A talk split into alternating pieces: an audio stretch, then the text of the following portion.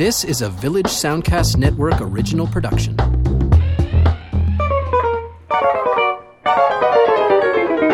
Welcome to Lends Me Your Ears. I'm Stephen Cooke, arts reporter for the Chronicle Herald here in Halifax. I'm Carsten Knox, a blogger at Flaw in the Iris at halifaxbloggers.ca, and the movie guru at CTV Morning Live. This is a movie podcast where we look at some current films and then examine some older titles that might be tangentially related, and hopefully you'll learn something about some films you might not have seen before. This week on Lends Me Your Ears, if you get the creepy crawlies easily, check out because we're going to Bugtown.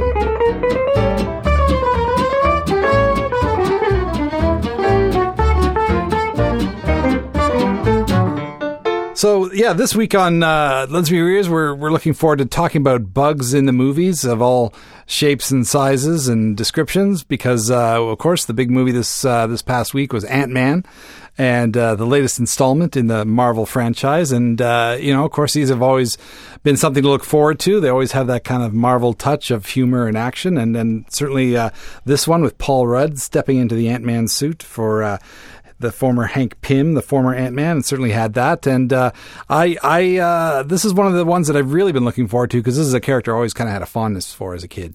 Well, I am a big fan of the, what Marvel does. And I have to say, I, I've really enjoyed a lot of their past films. I, I, I wouldn't say I love all of them, but but just the, the effort and the continuity to connect this shared universe is is really impressive. And and the the uh, the talent involved, the humor, as you say, even the intelligence of of bringing really top quality fantasy adventure to the screen. I don't think I've ever seen it done with this kind of of uh, of just connection between all the films. I, I mean, you know, I I, I can't I can't. Uh, I, generally, I'm I'm a big fan of the Marvel project. I'll just say that much. Uh, I I didn't love Ant Man, and and I'll tell you why. Uh, I, I, appreciate a lot about it, and I, I like the way it, it, it feels like part of the overall universe.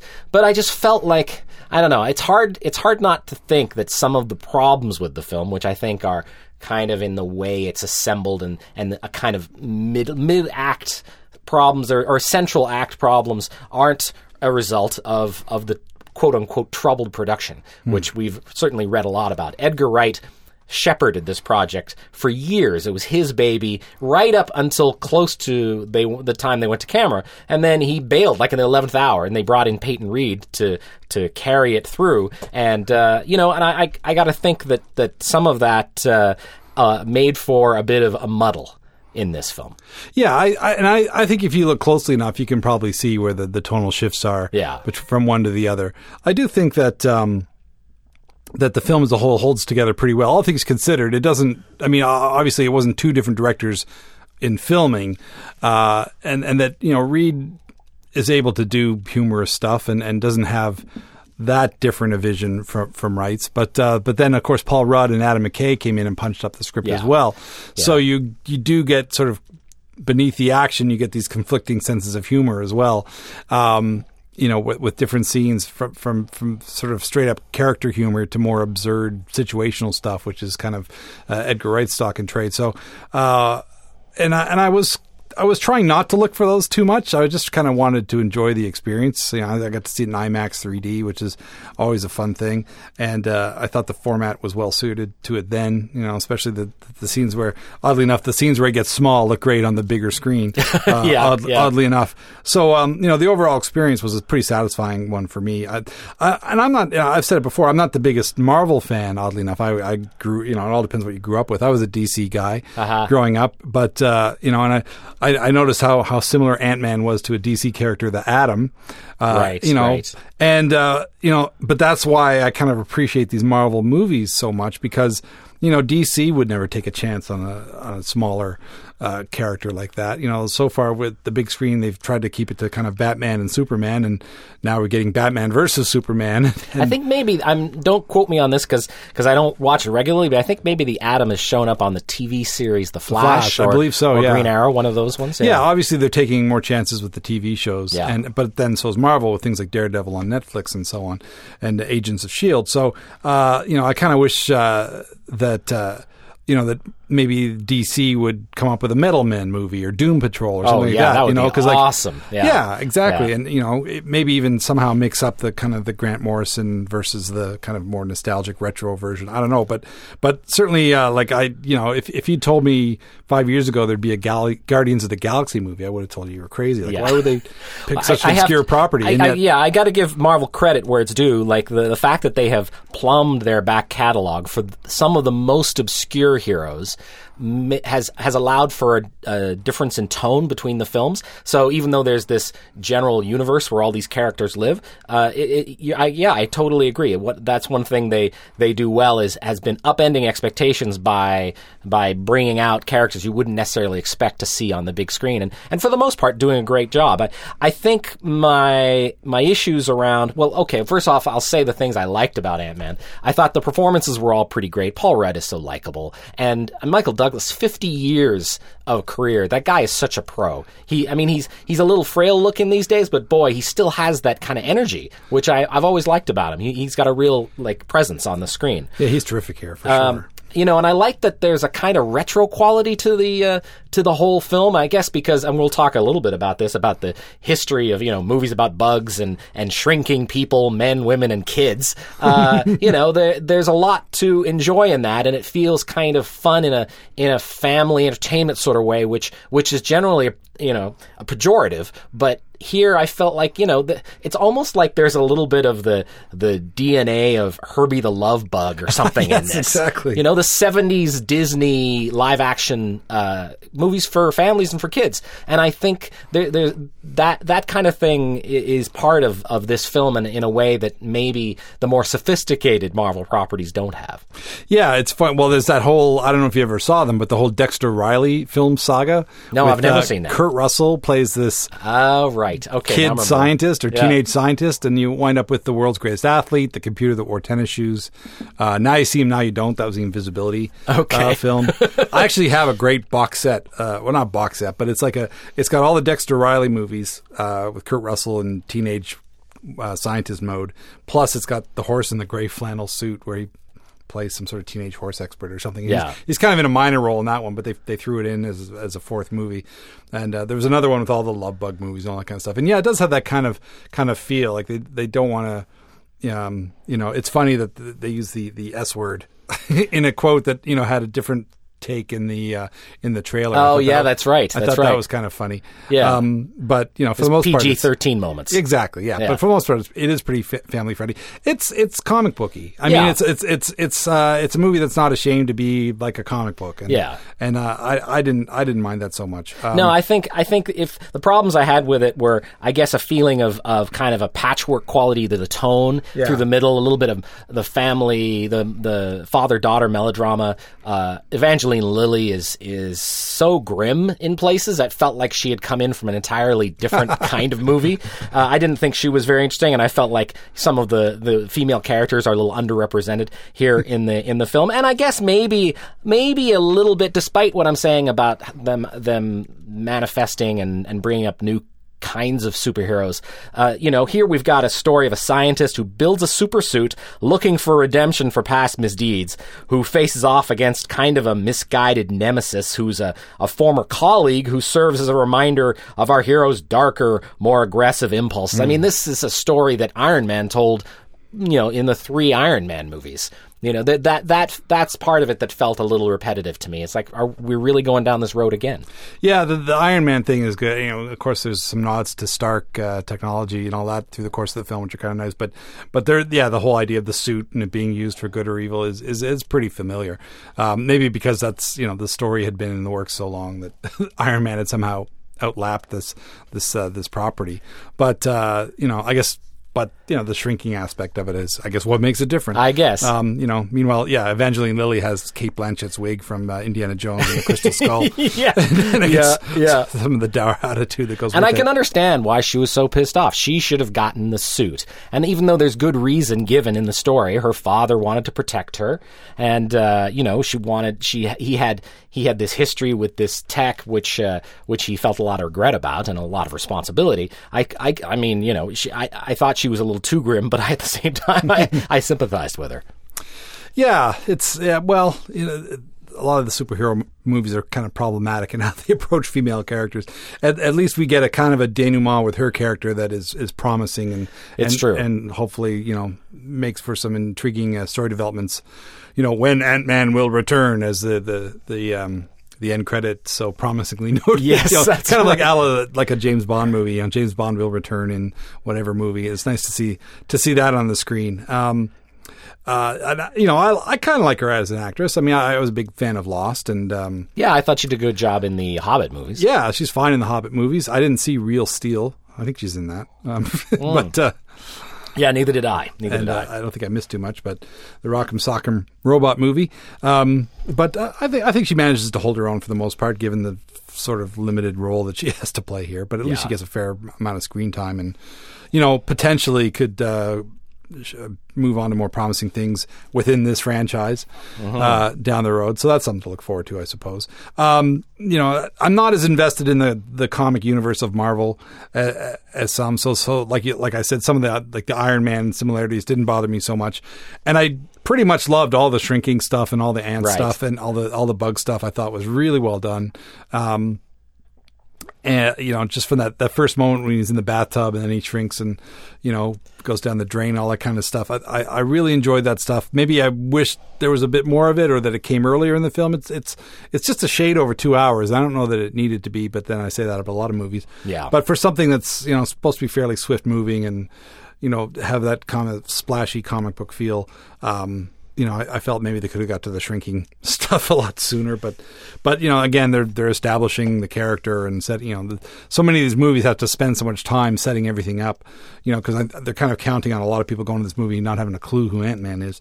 You know, Yeah. just just knowing that it's a Marvel movie. Uh, you know, that's it's it's it's becoming kind of like a fast food brand. You just go knowing what you're going to get, Yeah, kind of in and that's advance. that's good and bad. I mean, I And- think it's, yeah, it is. I think it's good if they are able to maintain the quality of it and uh, and you know keep the variety still within a certain branding that uh, allows for a certain kind of entertainment. And I don't think that they're in danger of like you know completely ruining it. I, I think No. I think I think they're still managing that. But I would say I still felt that this was a little bit of a lesser entry, and it might be just because it's it's separate from some of the other stuff going on. But I didn't come out of it, of the movie the way I did out of Guardians of the Galaxy, think, thinking that I had seen something that was particularly different and uh, and stirring and emotional in some ways. Yeah. Uh, you know, but I, I wanted to before we, we sort of wrap up with with Ant Man, I did want to give a shout out to to supporting character actor Michael Pena.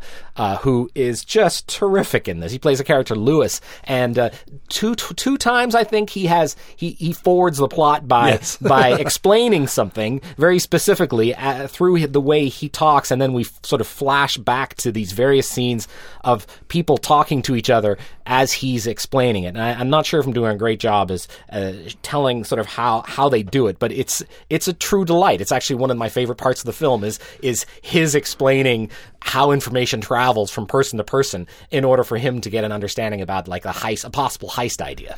Yeah, I love those scenes. Uh, those feel like Edgar Wright kind of moments to me. Like I like I had this vi- like vision of that be the sort of thing that Nick Frost would would do in a Totally. movie, telling to Simon Pegg or something like that. um, you know, I, I might be surprised to learn that it wasn't. Who knows? But uh, but it had that kind of feel, that kind of multi layered thing that that Edgar Wright can do, and then tie it into stuff later on in in the film. Um, you know, and I, I guess maybe we should talk about Paul Rudd briefly before we move on. But uh, I, I like how they just dialed him down ever so slightly, or he dialed himself down. You know, he's got real world problems in terms of his daughter. You know, trying to wanting to be the good dad and all that kind of stuff, and and uh, so he's not quite the Weisenheimer you'd expect. You know, it's it's because you know, like I look at Chris Pratt in Guardians of the Galaxy versus the Chris Pratt we got in uh, Jurassic Park, Sure. where he's kind of- Jurassic World. uh, Jurassic World rather. Um, you know, th- where you know uh, he in that movie he's kind of dialed down to almost zero personality wise. Like I mean, he's he's a good str- solid leading man, leading action man, but but uh, some of the character you'd expect from him is kind of gone. It, it feels his role feels kind of generic. Here we still get that kind of Paul Rudd esque character, but um, you know he he's he's shaded it a little bit, and I, I I really appreciated the way they did that, especially considering he and Adam McKay were were working on the script. You expect them to kind of punch it up, and actually, it's kind of unexpected how they kind of fit him into the into the suit, and uh, you know he still has lots of funny dialogue and stuff, but it's not the, the, the purpose of his the through line of his character. Yeah, no, I agree. I agree. He's he's Paul Rudd is one of the most likable leading guys around. I've even movies of, that he's been in, I've hated. I've always liked him. Yeah. and uh, and he definitely still has that in this. But yeah, there's this. He's, his coloring, if you want to use uh, that as a word to describe character, is a little more muted. And uh, but I think I think it works for this, and I think he's still likable, and he still provides the sort of heroic uh, incentive that uh, that that the movie needs. Right. Well, uh, watching uh, Ant Man, of course, made me uh, realize my love of insect movies goes a lot deeper than than some people might suspect. I I, uh, I got the sudden urge to watch uh, the original Shrinking Man movie, which of course is the Incredible Shrinking Man, and which has a fight with a tarantula in it, and of course also other giant bug movies from. Uh, from that period, from the 1950s, them and and Tarantula. And we watched uh, some of that stuff uh, on the weekend, and and uh, watching Ant Man made me think that uh, maybe maybe we should get around to another giant insect movie. It's been a while, and the technology uh, on display in Ant Man certainly was impressive with the flying ants and the hordes of ants. Sure, yeah, absolutely. Kind of, you know, working together to to help help him achieve his goals. Uh, you know, I never thought I'd feel. You know, emotional loss about a flying ant, but Yeah, Ant-Man, they, they Ant-Man got off. us there. They And- pulled it off, and they that- did have one giant insect. One insect, one ant got huge. Yeah, that's right. Ant-Man, You know, and then got away. So who who could say? You know what? Might, Yeah, maybe there will be a, an offshoot. Uh, but I, I do love a good giant bug movie. It seems like we haven't had one in a long time.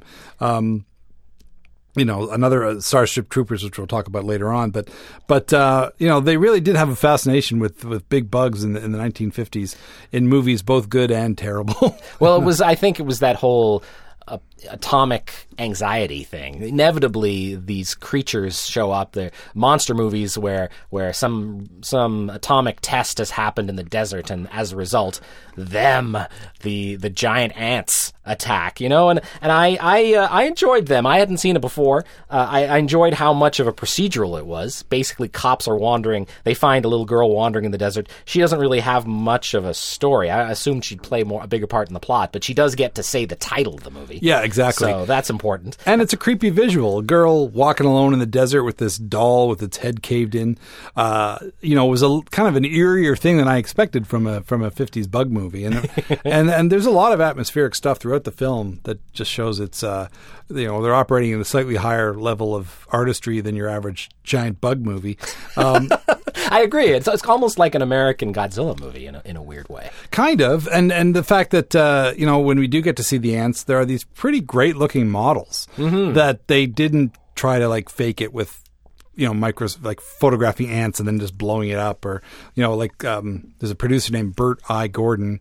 That was his name. Of course, his initials are B I G, and uh, so and he made a ton of these films where he would just kind of use trick photography to make things look bigger. Or, you know, like make lizards look like dinosaurs and that kind of thing. And you know, uh, there was one with an attack of some uh, uh, remember, some end of the world film. There's like an attack by giant locusts, and he just had like postcards of like the of the Empire State Building, and then put a big grasshopper on it and kind of Right. make it look like the thing was eating the Empire State Building. you know, and, and, and, and these were actually better than some other films at the time, but you know, it's it's still kind of obvious. Um, you know, in them, uh, there's a lot of. I mean, it's you know, it's a B picture, but it's got kind of an A attention to detail. Everything, the sound of the ants is is very particular, a very very cool effect. Uh, you know, the, the the giant models that they made are very are very cool and kind of creepy, especially when they come bursting through walls and things like that. And uh, I, I think it was a really groundbreaking film at the time. I, I, I you know, it's hard to to sort of look at it now through in hindsight and realize the impact it had. But I imagine this really creep people out back when it Yeah, came I expect it did, and and there it still has some of that creep factor. I enjoyed the plot that takes these uh, desert ants where they think they've destroyed them, but one turns into a flying ant, a queen, and she gets away, and then she decides that Los Angeles is where she's going to go to try to restart the colony. And they, they let the population of Los Angeles know that there are giant ants beneath their feet living in the sewers. and, and I was amazed at how people took it so well. There was no panic. There was no like, oh, this is ridiculous. Everyone just sort of there's a very this montage of people listening to the news announcer saying, you know, beware of these creatures and stay inside, and and and people are just listening very seriously, and it's all taken. It's all, of course, treated very very seriously. Yeah, pretty much. And and the cast is, is pretty game. We've got uh, James James Whitmore is kind of like the poor man Spencer Tracy as as the cop who like investigates the the child's disappearance and amazingly stays with the case all the way to Los Angeles like you know with the FBI guy played by um, uh, I think James Arness from uh, from Gunsmoke plays the FBI agent, uh, and then we get Fess Parker as as the the crazed guy who no one will believe that he saw giant flying ants that he thinks are flying saucers, but are in fact giant ants. Oh, Yeah. Well, the flying saucers that's crazy, but giant flying ants, sure. What- Sure, sure. Yeah, and Whitmore gets to, to although he's just a cop from, from Texas, he gets to handle all these these crazy weaponry from bazookas Oh, yeah, him to get the bazookas out flamethrowers and- and, it's uh yeah because they don't want the word to spread so well might as well let this guy in on it we Yeah. have to assume that he was probably in the armed forces it's the early 50s so he was probably fighting in the pacific or something uh, in the in the second world war but uh, but i don't think they make that explicit you just have to kind of assume that he knows his way around go a along bazooka with it. Sure. um, but uh, I'm, I'm assuming this this film was a huge hit. Uh, I you know I, I could see kitty matinees just going berserk for this movie. Um, so of course it led to lots of uh, lots of. Uh, uh, sort of in, in, in, you know impersonations and copycats and uh, Tarantula, which we watched uh, sort of the, the, the highlights of, uh, and I saw it as a kid. It made a big impression on me watching it on the Great Money movie. But uh, you know, definitely in the same ballpark story wise. But you can tell the budget's a little bit lower. The special effects are a little bit cheesier. Uh, uh, Jack Arnold, who directed it, still a fine director. He made Creature from the Black Lagoon, among other things. Um, And so- the Incredible Shrinking Man. and the, and the incredible shrinking man. yeah. So you know he knew he knew how to get the most bang for your for his buck anyway in terms of special effects, and uh, you know and this one has some pretty convincing ones, some pretty good use of like trick photography again in this case as opposed to models. Uh, they went with uh, blowing up a spider, but doing the process photography in such a way where there's the spider's kind of in the foreground and in the background at the same time, and it has a feeling of depth to it. Um, you know, in, in ways that uh, you know now they just do it with computers, but here it's like, you know, the the trick photography uh, to get it to look good. It was is a real trick, and they they pulled it off. I thought. Well, the spiders, of course. I think I think he said something like this. I did a little bit of research, and he said that people more people are scared of spiders than they are necessarily of ants. So it makes sense that they would use an actual spider. Yeah. and uh, yeah, and I gather he used the same spider. In the Incredible Shrinking Man, it's the actual sense. same spider. Three years later, when he made the Incredible Shrinking Man, and it's a it's a big hairy tarantula, and yeah, it is creepy, especially when it gets to be the size of a house. Yeah. you know, and, and you don't you don't see a lot of there are some there's some model work, but only in the close-ups of the spider looking through a window of the house. Otherwise, the, it's it's off in the distance, towering over things, and and and yeah, there's you know if you have any kind of creepy crawly fear, it's definitely there. Even though the film is from 1954, uh, and and then there's uh, an addition, an added bonus of an uncredited Clint Eastwood who shows up at the end as a, as a fighter pilot, pilot. fighter pilot when they send out the the planes to napalm the the spider that's approaching a small town. Yeah, it's funny. I you know I certainly didn't know that was Clint the first time I watched it, and he's not in the credits. So it wasn't until years later where I read somewhere that you know I was reading a list of some weird early films that he was in. He was in like Francis joins the Navy about Talking Mule joining the Navy. I mean he was a, he was a contract player. He was one of the last con- studio contract players at and Universal, and they would stick him in anything they had. Uh, they Oh, needed, yeah. you know, in, in I think the second Creature from the Black Lagoon movie, he plays a uh, an absent-minded lab assistant who's always like finding mice in his pockets. No kidding. I know it's crazy. So you know here here he, he's got the he's got this guy the the the mask uh, for his fighter jet strapped onto his face the whole time, but you can tell from those narrow squinty eyes who's who's uh, who's who's who's flying that plane. Uh, now Arnold, uh, Jack Arnold, who who went on to to make uh, the Incredible Shrinking Man from the uh, the novel, the Richard Matheson novel. I was impressed by this film in that it's much more philosophical and much more sort of emotional than it's not just about scares of of giant creatures. It's about a guy who's who has something inexplicable happen to him and he starts to shrink and it really affects his life in a really negative way and he winds up moving into a dollhouse and it affects his relationship with his wife and it's all very very dark and and and uh, and quite scary in a way that but not scary in a like a scares jump at you scares horror way but in a like a personal tragedy sort of way Yeah, I I thought the this film was. Uh, I mean, I thought it was great entertainment the first time I saw it. This one I saw it at Wormwood's Dog and Monkey Cinema years and years ago when they were showing old films uh, on 16 millimeter. I think out of a collection at the University of Brandon in Manitoba. Um, they used to have a regular. They had a huge collection that they would loan out, and they were getting some of these things. I saw stuff like uh, you know Yojimbo, this Kurosawa movie, and Ingmar Bergman films, and so on. So, but they also had some some great Hollywood films, and this is when I got to see in a theater in a dark room, you know, with a lot of people.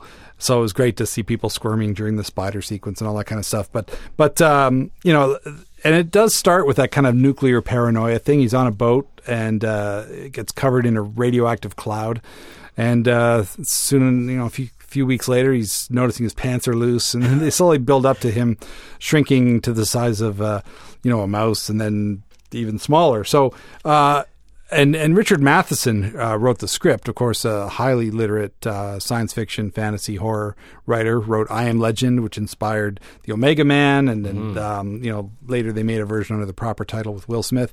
You know, so clearly his work endures. And in fact, this would be a great one to remake if Ant Man wasn't so recent in theaters, because I think uh, I think this film was obviously a big influence on uh, Jack Kirby and Stan Lee when they were coming up with Ant Man. I think this this film is kind of uh, kind of the uh, the lodestone for that character as we watch this guy get smaller and smaller and cope with uh, you know problems he wouldn't have been thought you know dealing with a spider or a mouse or a cat or you know trying to get food out of a mousetrap and all that kind of stuff. Um, you know, I assume there's probably some deeper themes running through this. Aside from the whole nuclear panic, there's the whole idea of the the emasculation of the American male after the Second World War. Yeah, yeah, that makes sense. You know, that makes sense. I uh, one thing I really enjoyed was how there is a there was actually one plot point uh, from Ant Man that is very much in this one about what if you couldn't stop shrinking? Yes, and then you get lost in this sort of microverse, which uh, which could be endless, and you couldn't come back from it. And this this sort of theme does return in in Ant Man. And it's very much a part of the Incredible Shrinking Man too. Yeah, and that's got to be a direct nod. Absolutely, like, like it's they're so similar those sequences, yeah. and uh, that was one of my favorite parts of Ant Man. Actually, the the scene where he has to go subatomic, yeah, um, to get through a titanium uh, plate or whatever. Um, and uh, you know, as soon as I saw him do it, I thought, "Oh, it's incredible Shrinking Man," which made me want to see the movie again because I, right. you know, I had this memory. Of course, it's quite different. You know, it certainly doesn't have the the benefit of modern special effects, but it's still pretty affecting. Like it's it's you know, you really feel for that guy as he just kind of becomes a, a micronaut, if you will, to use one of Jason's favorite uh, toys. Yeah, so one one in which is is if they can bring the Transformers back from Oblivion, yes, Micronauts. Micronauts, I would love to see a Micronaut movie. Put it out there in the world. But uh, definitely, de- you know, the the great thing about the Incredible Shrinking Man is it has a great script, unlike a lot of uh, a lot of these kind of science fiction quickies of the time. You know, Arnold uh, put a lot of thought into the process photography. Not all of it works. Some of the, the traveling mattes are, are, a bit clunky, but uh, I think for the time it's to be commended. And and Matheson's script has a, has a lot more going on in it than your average monster movie. So, as I was doing a little research for insect movies, I was reminded of a few others.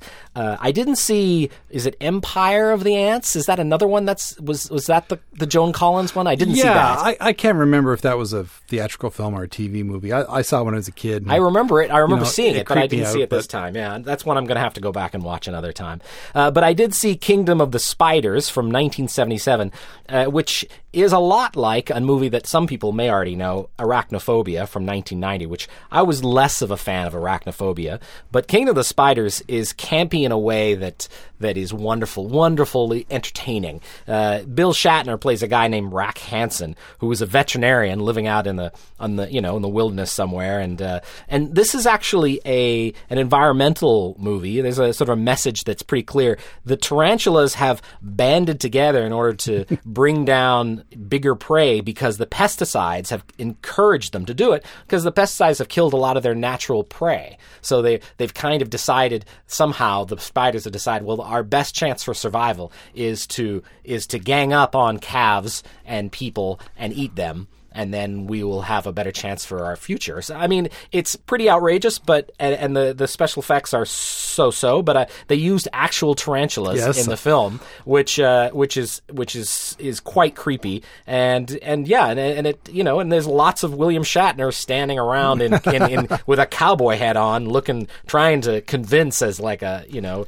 a guy from from the woods, a backwoods, and he's he's not all that convincing, but boy is he fun to watch. Yeah, I, I think this film in particular, uh, uh, contributed more to my generation's heebie-jeebies about uh, giant spiders and bugs and things, uh, and, and large, certainly large bugs like like tarantula. I mean, you never see tarantulas. Like nobody had them as a pet when I was a kid, Right. So you, your your your influence would come from films like this. I mean, there was a whole slew of, of sort of nature gone wild films in the seventies. It was like a, it was a whole genre unto itself, and uh, you know, this is one of the more fun.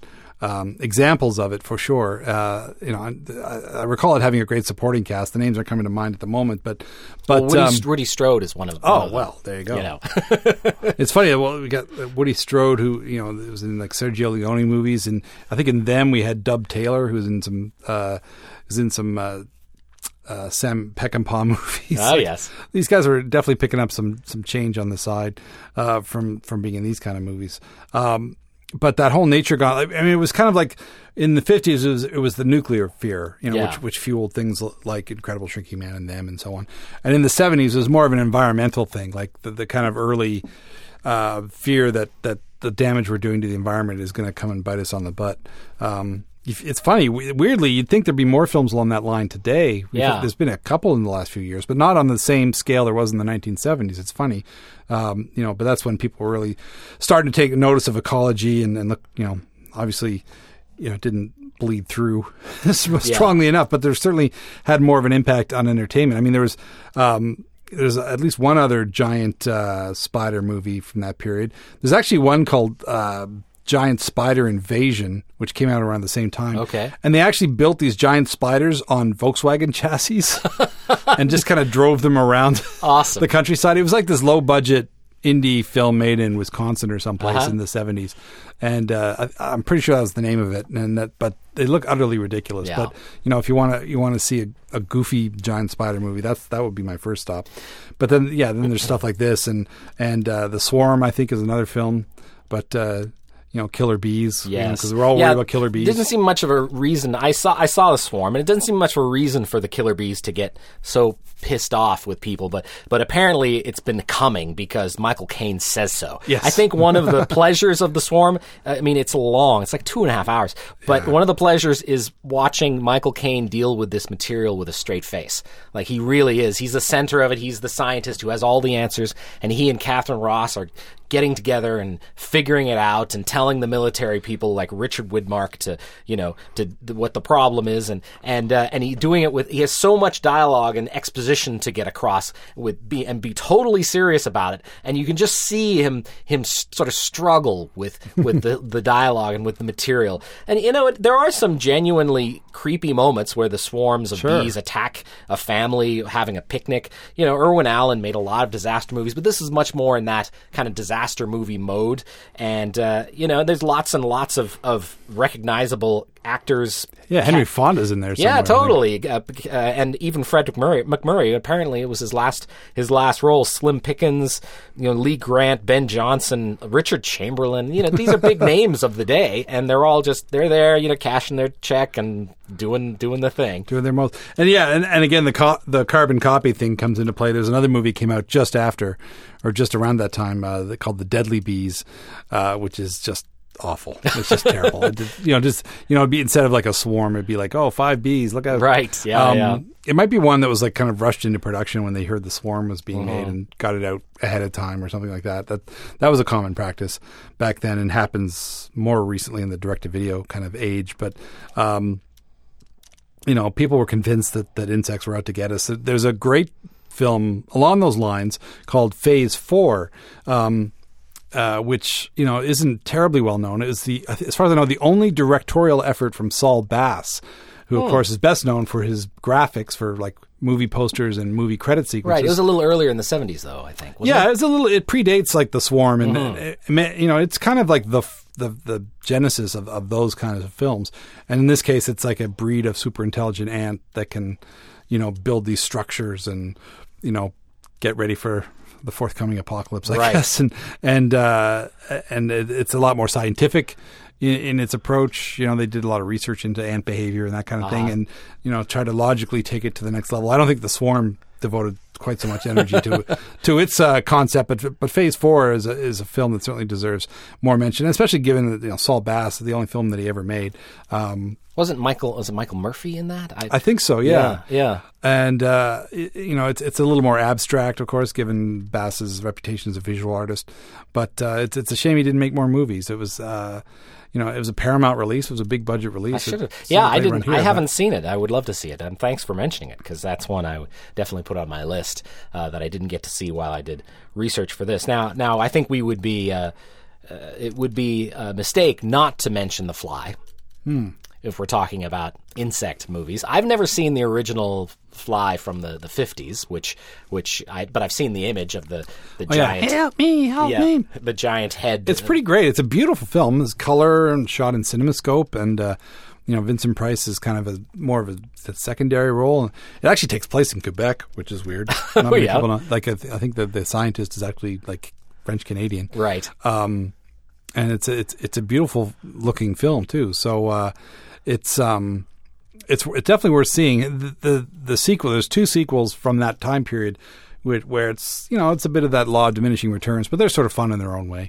But uh, but the original is is great, and and and the combo of the guy on the fly body on the web and and and then the scientist with the giant fly head. I mean, those are both such amazing bits of imagery from Sure. that time period. And Well, that's what I remember of it. Is Yeah. those that that imagery has, has lasted yeah, longer than the there are a lot of slow parts in between the highlights. Uh-huh. It's it's a bit of a, a slow film in spots, but definitely it definitely has a good payoff. Yeah, that's for sure. And then Cronenberg got the material and turned it into something entirely Oh, yeah. different.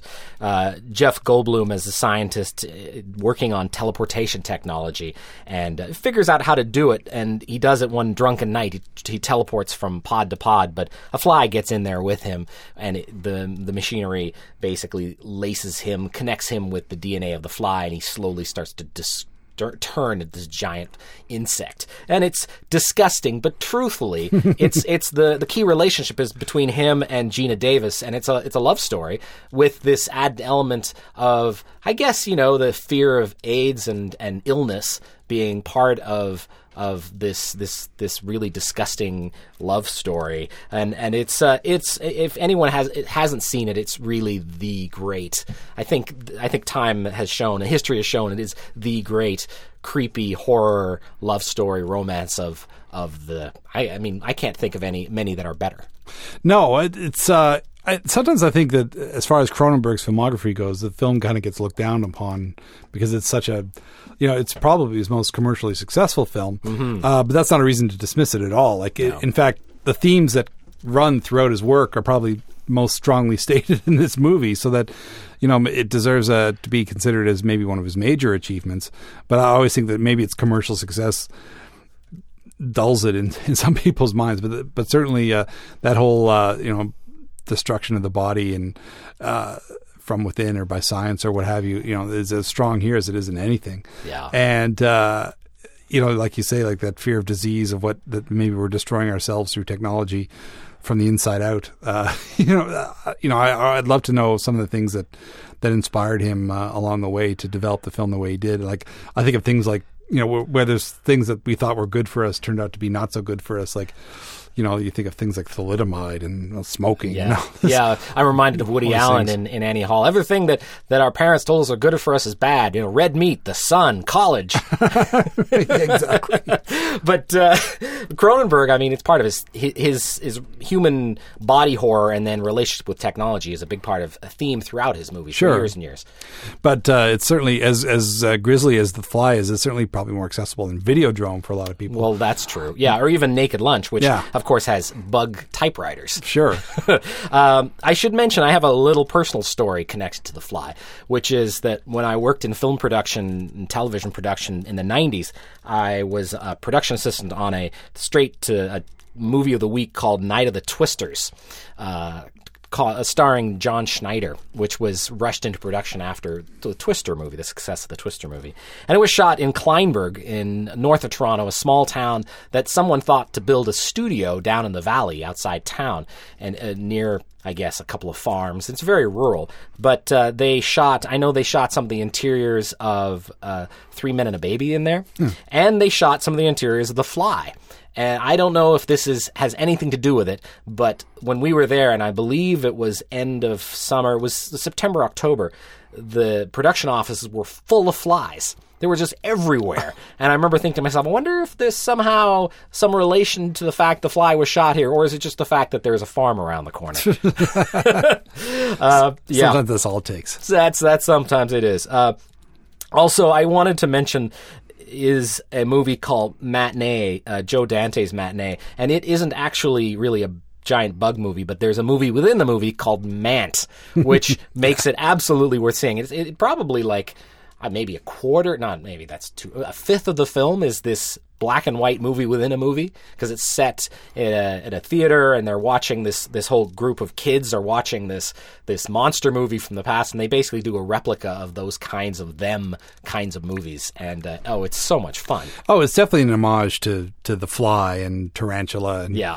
you know i believe uh, mant features uh, william schallert who is in them and i think he's we saw in tarantula too. I think he plays a doc he plays an ambulance uh, driver at the start of them and then he's uh, he plays a doctor in I think in Tarantula. So you know he clearly you know obviously he was well chosen for for that movie. You know. Um, and uh, it's it's great uh, that uh, I thought the parody is dead on. Uh, Matinee is a movie I'm really fond of because I just kind of learned about William Castle, the producer, um, that the film kind of emulates in the in the um, in the Goodman character.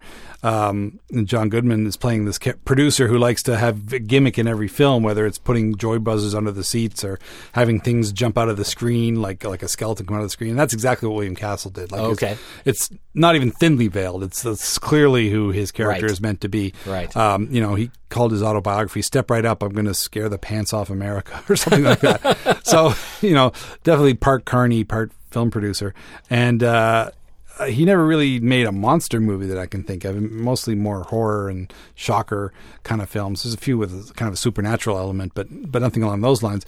But uh, you know, clearly the, the, spirit of the thing is the same, and uh, you know, having a guy turn into an ant is, is certainly one of the great uh, classic '50s sci-fi uh, kind of storylines.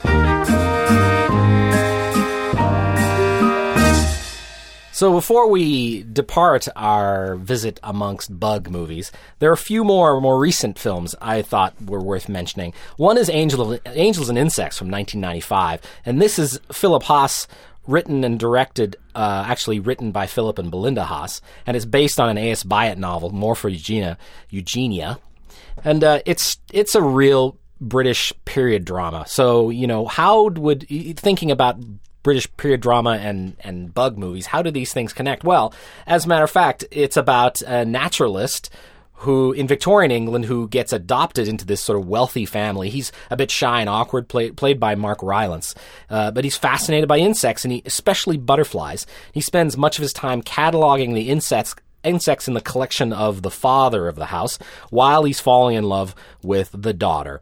Meanwhile, the governess, played by Kristin Scott Thomas, actually the daughter I should mention is Patsy Kensit, former pop star and turned actress.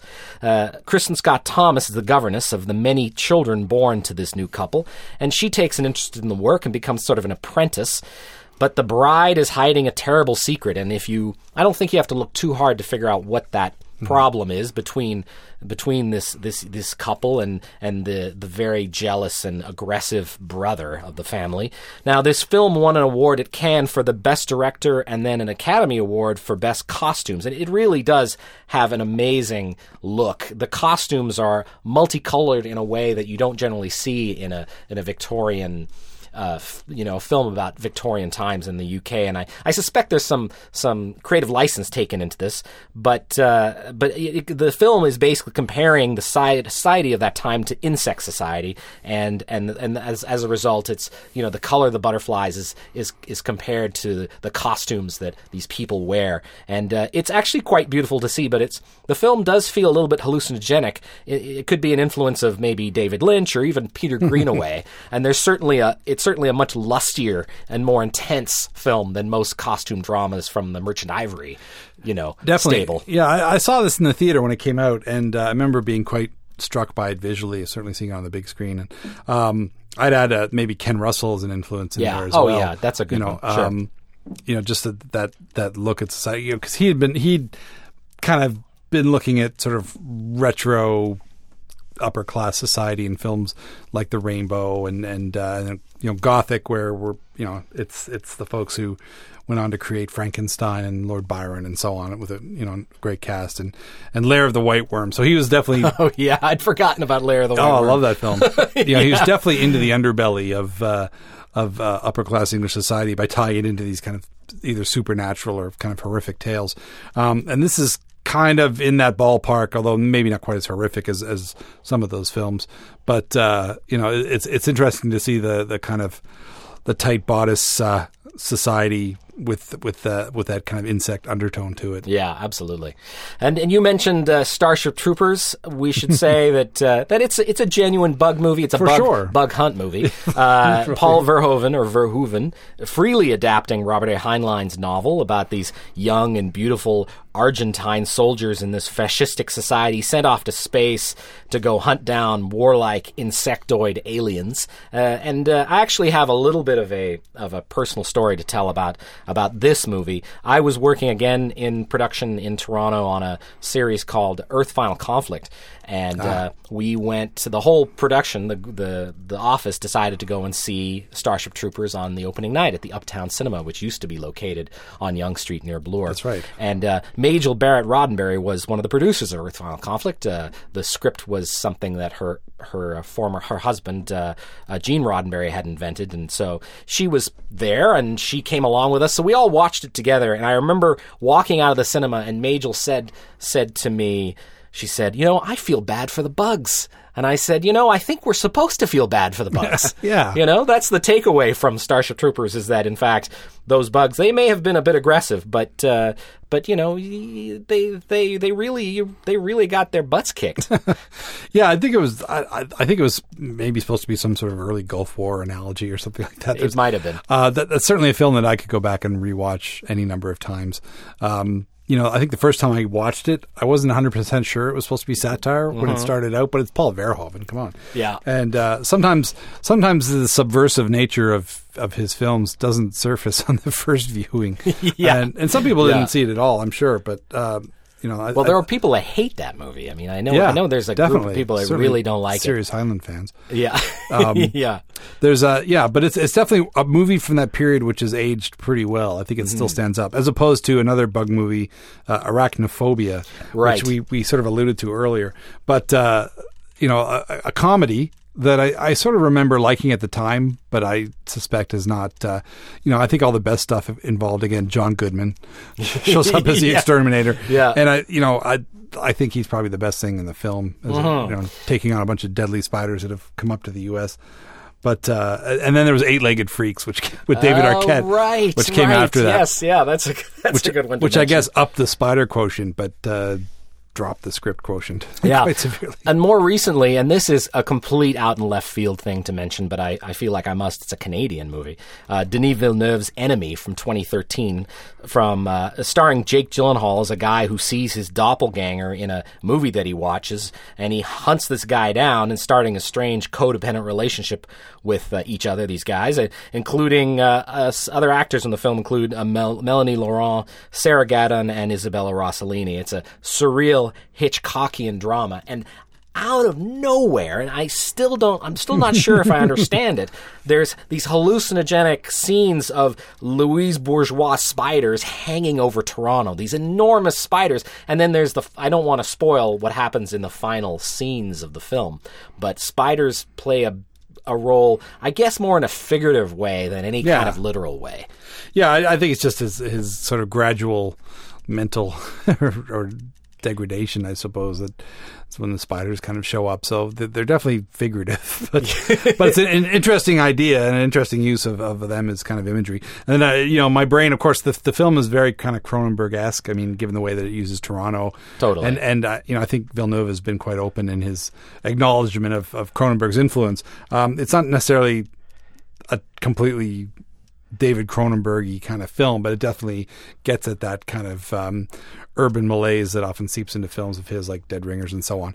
And um, you know, then I remembered that Cronenberg actually made a film called Spider, Ah, uh, which which isn't about bugs per se, but it's about a guy, uh, you know, who's a uh, paranoid schizophrenic or what have you, and and uh, it's shot in London and a great Ralph Fiennes performance, and I, and I suspect that you know the, the the spider refers to as the tenuous webs of his connection to reality more than anything. Yes. But, but uh, you know, so th- there's an interesting uh, connection there, I suppose. Yeah, and, and William Friedkin recently made a film called Bug about the you know s- as insects as as sort of a symbol of of mental paranoia.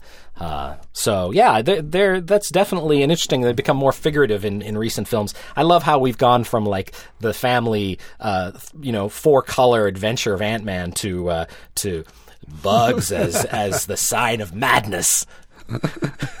well, you know, I, I, guess if it's good enough for H.P. Lovecraft, it's good enough for for David Cronenberg.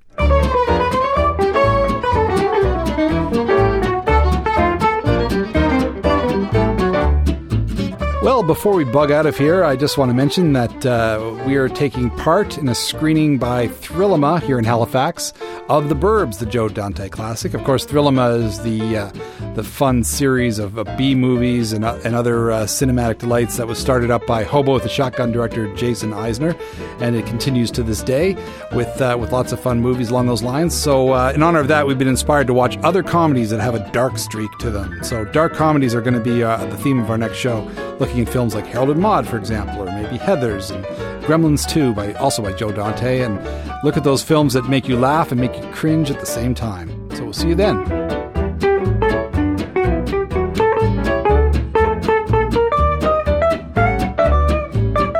Lends Me Your Ears is hosted by Stephen Cooke and Carsten Knox and is produced in Halifax, Nova Scotia at Village Sound for the Village Soundcast Network.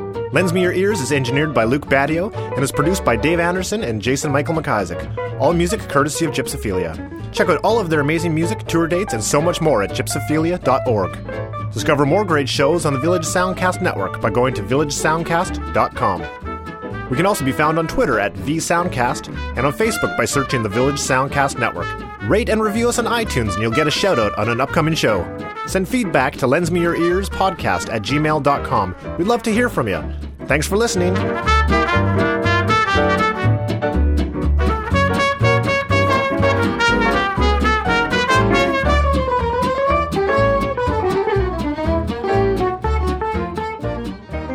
This was a Village Soundcast Network original production.